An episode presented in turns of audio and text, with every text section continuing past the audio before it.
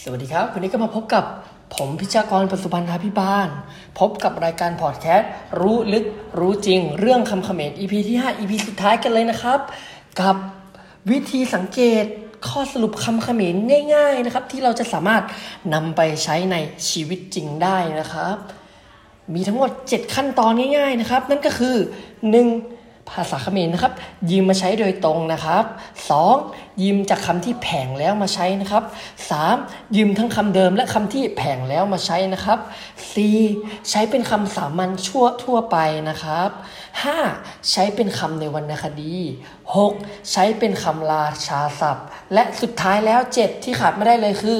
นำมาใช้ทั้งเป็นภาษาพูดและภาษาเขียนนะครับ ก็จบกันไปแล้วนะครับทั้ง 5 EP นะครับกับรายการพอดแคสต์เรื่องรู้ดึก รู้จริง เรื่องคำเขมรไว้มาพบกันใหม่กับผม พิชากรปัสุพันธาพิบาล สวัสดีครับ